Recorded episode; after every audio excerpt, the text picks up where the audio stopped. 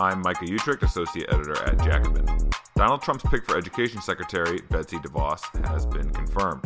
That means that a far right billionaire heiress to a pyramid scheme, or I guess maybe I should say what some people have called a pyramid scheme, who has also made a career out of trying to dismantle public education in the United States, is now in charge of public education in the United States.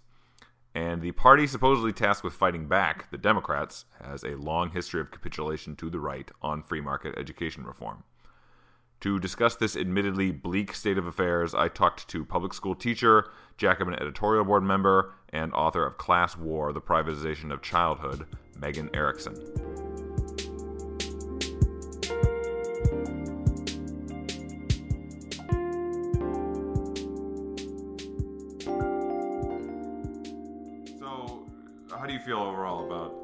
What's what's coming down the pike under a Betsy DeVos administration? I think it's terrifying. Like, um, pretty, pretty unmet- unmitigated horror. And it's been very difficult on teachers, on school children. Um, it's kind of hard to talk about her without talking about the Trump administration in general. Um, and so I think a lot of a lot of what we know right now is mostly inferences we can make based on things that Trump has said and based on things that we know about her career in the past. Um, but it'll remain to be seen how things play out. I'm pretty sure it's going to be awful. I mean, this is someone who uniquely in American education history has uh, no amount of education. The only education experience she has is in essentially trying to dismantle the sphere of public education. Yeah, yeah, going along with the trend of um, Trump's um, nominees to positions, uh, people in power who have really mostly spent their careers dismantling whatever programs they'd be in charge of overseeing it.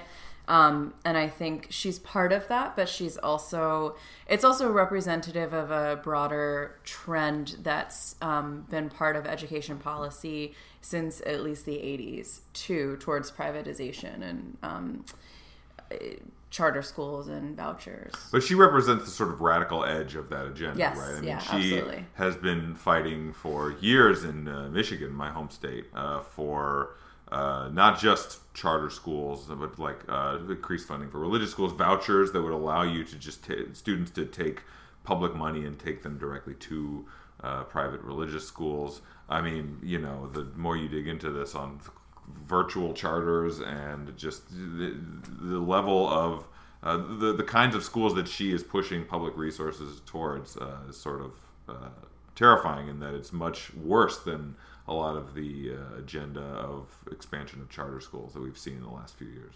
Yes.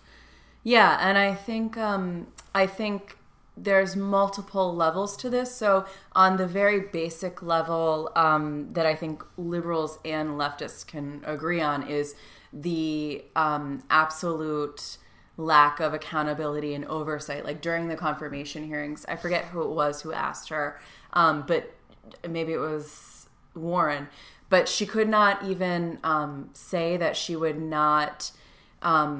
That she would she, that, that there would be equal accountability for all schools charter schools public schools private schools. Um, she just kept repeating like there will be accountability. I believe in accountability.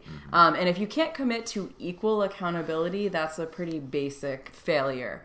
I think also though she is it's hard to think about her without thinking about her family and what she stood for um, and what she's done so far in michigan and the whole DeVos family. You were telling me earlier about uh, just before we get into the educational stuff specifically, the bizarre things that go on in that family, including uh, this family constitution that I had never heard of. Yeah, so I was just reading this recently that um, the DeVos family, once you're 16, you are um, inaugurated into this family meeting that they hold. They gather four times a year, like an investor relations um, conference. They have a family constitution, and they part of the reason why they've been so effective at putting forward this very like coherent agenda um, that they have in Michigan and now that's being translated, I think, nationally um, into a much broader context is that they work out their family disagreements at these meetings And um, They're like democratic centralists. They're like Lenin. Yeah. Yeah. Vigorous debate at home, but then when they're in public, it's a one unified front. right, exactly, exactly. But um, but they're really good at it, and they're promoting God, privatization, free market politics. So. And of course, for, for just for those who don't know, I mean, this is a family. The the uh, this is a marriage of the one of the sort of uh, dynasties of West Michigan. Uh, she came from the Prince family, who had made their fortune in auto parts, uh, and the DeVosses, along with uh, the Van Andels, had made their fortune uh, through creating Amway, the great. I guess it's not a pyramid scheme, legally speaking. Well, they don't have evidence of it, but I don't think we can say definitively it's not. Some, yes, some have said. Yeah. That it is, we, can be like, we can do the Trump line. People are saying that they're they're a pyramid scheme, folks. I'm not And saying it's it. Other people are tremendous, saying yeah. It's tremendous. So this they're this sort of like she married into the uh, from one dynasty into the other. It's almost Right. this like uh, you know like a bourbon. Like, No, yeah, it's it's yeah. it's aristocratic for Yeah. sure. Um, and I think it it represents like a, on a basic level, this is billionaires in who are now um, being inaugurated into public policy and they're the face of public policy. Um, and and yes, there have been rich people who have held these posts before. Lamar Alexander was worth like two million dollars. We're talking about a family that has like incredible resources. So I I do think it's it's a bit of a departure there.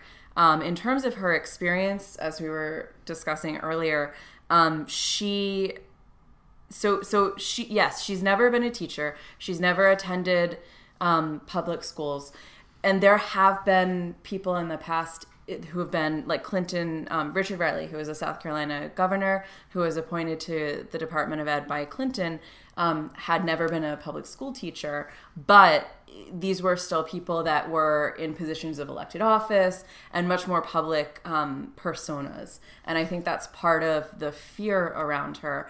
It's there's also the another trend that she kind of represents the height of which is philanthropy in education and and philanthropy um, as opposed to democracy driving education policy and the agendas of the um, department of ed So explain that. What do you mean by philanthropy as opposed to so democracy? so so so it's not parents and it's not kids whatever davis guggenheim would have us believe these are not the people that are um, promoting or pushing for choice policies really increasingly they're they're less and less popular with families across the the socioeconomic spectrum it is private foundation wealth that has been driving schools towards privatization um, and also towards standards and accountability, which is also increasingly unpopular with um, with actual families in public schools and with teachers. So, for example, the Walton Family Foundation, um, the Gates Foundation, these are sources of enormous wealth and money that is going into um, into into shaping the agenda for schools.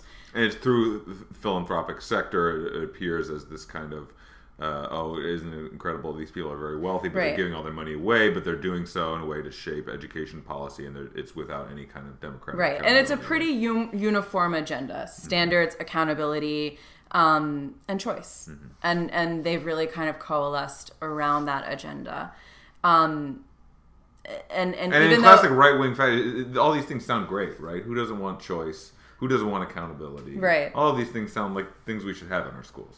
Right, but the way that they play out, of course, is in a way that benefits the wealthiest families, and it's not just. Um, the thing is, is that even so, so they have been shown to increase um, segregation, socioeconomic and racial segregation in schools. It often leads to kids with special needs being pushed out of schools. Um, You're referring to the kinds of policies that she's pushing to. Yes, yeah, things. exactly. I did want to say so I think it's important for us to understand that this is a pattern in education policy that is not just Trump. Um, it's something that was was really clearly evident in the Obama administration as well. So Arne Duncan was somebody who had close ties to the Gates Foundation, and there was even recently reported in the Washington Post one of the um, one of the government people um, one of the people from the Department of Ed under Duncan had slipped up at some point and called it the Gates administration. so like that's the level that we're talking about, and it's and it's a Trump problem, but it's also a Democrat and Republican problem. Right. I mean, the we're, as always we're uh, in terms of a political party level, we are left to for with the Democrats to oppose this hard right agenda, uh, and they're not up to the task on most levels, I would say, but especially on this question of public education because. Right. Uh, over the last what 20 or 30 years the democratic party has gone further and further into support for education privatization um, i mean we talk about somebody even like cory booker uh, you know the democratic senator from new jersey and the 2020 hopeful uh, not only does he support you know charter schools full-throatedly he was on the board of an organization along with Betsy DeVos that was dedicated to increasing, you know, vouchers, which yeah. is like a like even further to the right than in charter schools. And so uh, the Democratic Party is not very well positioned to be the uh, le- be leading the opposition to the kind of agenda that DeVos is going to carry out. Nor do they seem to want to, because I mean, Arne Duncan has been tweeting like, "Let her into the public schools." This is a man who said that uh, Hurricane Katrina was the best thing that could have happened to Louisiana public schools. So you know th- these these um, movements in education have been supported bipartisanly. NCLB was a bipartisan. It was no child left no behind. no child left behind was notoriously bipartisan. That was like the one issue where Ted Kennedy is shaking hands with John Boehner. Mm-hmm. Um, so we're left with a party and who's party leadership and party figures who are not very well positioned to fight back against this, which makes it all the more remarkable that we had uh, this past week um, during the vote to confirm uh, Betsy DeVos that there was a split. There's it was 50-50, including some Republicans who broke away to vote against uh, yeah. DeVos. Um, so, despite the fact that the, that the, party has drifted further and further in the direction of DeVos, DeVos's vision for public education, uh, there was so much of a grassroots level public outcry that uh, people from both parties felt the need to vote against her. Yes. Yeah, and I think the important thing is like there's a level on which it's people are talking about the corruption of her as an individual. Um, you know, like she has ties to, so she didn't release the ethics report in advance of the confirmation hearing. She has ties, which many of the appointees didn't do, but right? Yeah. But that's that's an unprecedented yeah, right. um, situation, and also she has ties to like online tech companies um, and and like lots of there there's clearly a conflict of interest. But beyond that um, I think I think where leftists need to really drive that conversation is making sure that now privatization becomes something for Democrats and Republicans that is no longer veiled in the language of the civil rights movement that we've seen from um, from liberals. Yeah, I mean the the mantle of civil rights struggle over the last several years has been used by uh, the school privatizers to say that they're they're pushing for charter schools as like part of you know, carrying out what you know, Martin Luther King would have loved charter right. schools or something like right. that, right?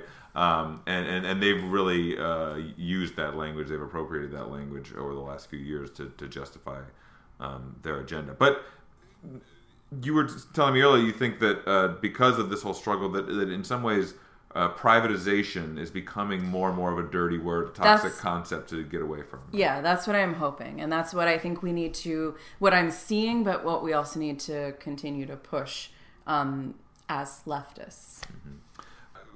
Moving forward, you know, it seems like there's no way to get around the fact that things seem pretty bleak for uh, our prospects of public education. I mean, do you feel that way as a, as a how, do you feel like you're what's going to happen to you on a day to day level in the classroom uh, in the near future under uh, DeVos and President Trump? I think that's going to be really different for people depending on the different schools that they go to. So um, the school context will will shape that a little bit. I mean, right now I work in a school where a majority of my my students are undocumented, so that's obviously very emotionally. Um, that's that's kind of the focus right now. I think um, I think a lot of a lot of what's going to happen remains to be seen. But the things that Trump and the things that DeVos support kind of give us indications of what could happen um, if if in fact the Department of Ed is shut down. We lose billions of funding. Of and just to be for- clear, this is something that has been proposed. I mean, Reagan uh, under Ronald Reagan, this idea of just scrapping the the uh, Department of Education as a whole was a really big issue that people were fighting for. And, and Right. there's uh, are they discussing that now? Is, is this something that DeVos Yeah, so that's expressed well, interest for? well, that's something that Trump has been saying throughout his campaign and has continued to say. Um, and I think that DeVos DeVos is sort of a cipher. She seems to not really know anything, so it's sort of hard to parse out like what her um, particular priorities would be. Other than. I mean, this than was a part of the, the damning part of the confirmation hearings. Was It was clear that she actually like, had no idea what right. was going on. What the IDA? Yeah, I don't exactly. know. Yeah, um, yeah. So that's scary, uh, and and leads me to think that she would really kind of just be promoting the. And, and I mean, he appointed her for a reason. Um, but in terms of of the Department of Ed, they are responsible for administering like 30 to 50 billion dollars of Pell grants, Title I funds, the IDA, which is the Individuals with Disability Education Act, which ensures that students with special needs have access to free, high quality public education, um, that they're that they are being educated in the least restrictive environment possible. So these are really, really important bills, and and I think so. I've heard from people like, well, federal government it's only funding eight to ten percent of education, but when we're talking about education, eight to ten percent is still billions of dollars. And I think what people may not realize is that um, state and local funding in the United States is very it's regressive. Like we're one of the only of three OECD countries that does not um, provide students on a local level who students with um, from low socioeconomic backgrounds with more funding. Um, so like long story short, poorer children get less funding in the United States than than wealthy children, and that's like kind of unheard of on the international stage, um, which many things are in the United States with education. Then we tend to to be really um, horrible on funding issues. So so the federal government um, funding is it was set up under the War on Poverty in Johnson with Johnson, um, and it's initially it was called Educate the Elementary and Secondary Education Act, and um, of course that changed to Every Student Succeeds under Obama. But and, and and over time, people have been working again from from liberal and conservative backgrounds to kind of undermine the really radically redistributive nature of the legislation as it was first created through NCLB through ESSA. Um, but but nevertheless, these are the really most redistributive um, funding programs that we have. And this would impact you, you uh, your Right, school, exactly. Yeah, I work in a school that is a Title One school where those fun- that that funding directly goes to things like um, the lunch program, The federal um, funding. yeah, exactly. And to lowering class sizes. So, like here in New York, our union contract requires that Title One schools that are where it's something like 60, 65% of students um, are receive free or reduced price lunch, which is kind of like the way that they determine socioeconomic status and education funding.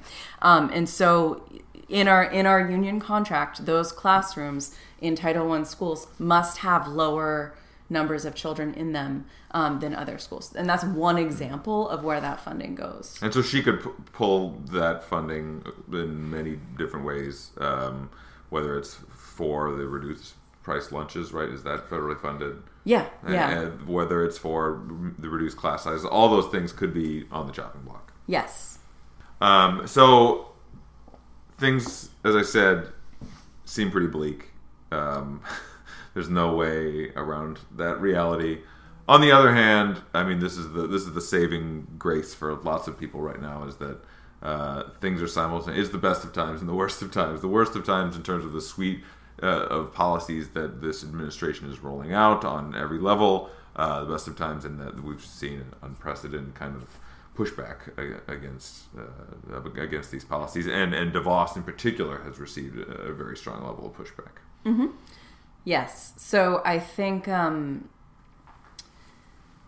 yeah, I mean, there's just so much going on that it, it, it's a big moment of opportunity for the left. I think it's it's something that is so visceral and affects people so profoundly that it gives us a good opening in terms of like um, opposition uniting uh, against these agendas. And as we've kind of already talked about a little bit, um, I I for one hope that this and and I'm starting to see that this has meant that um, privatization now becomes kind of a dirty word that is not something that is politically palatable to um, support in the way that, that liberals have.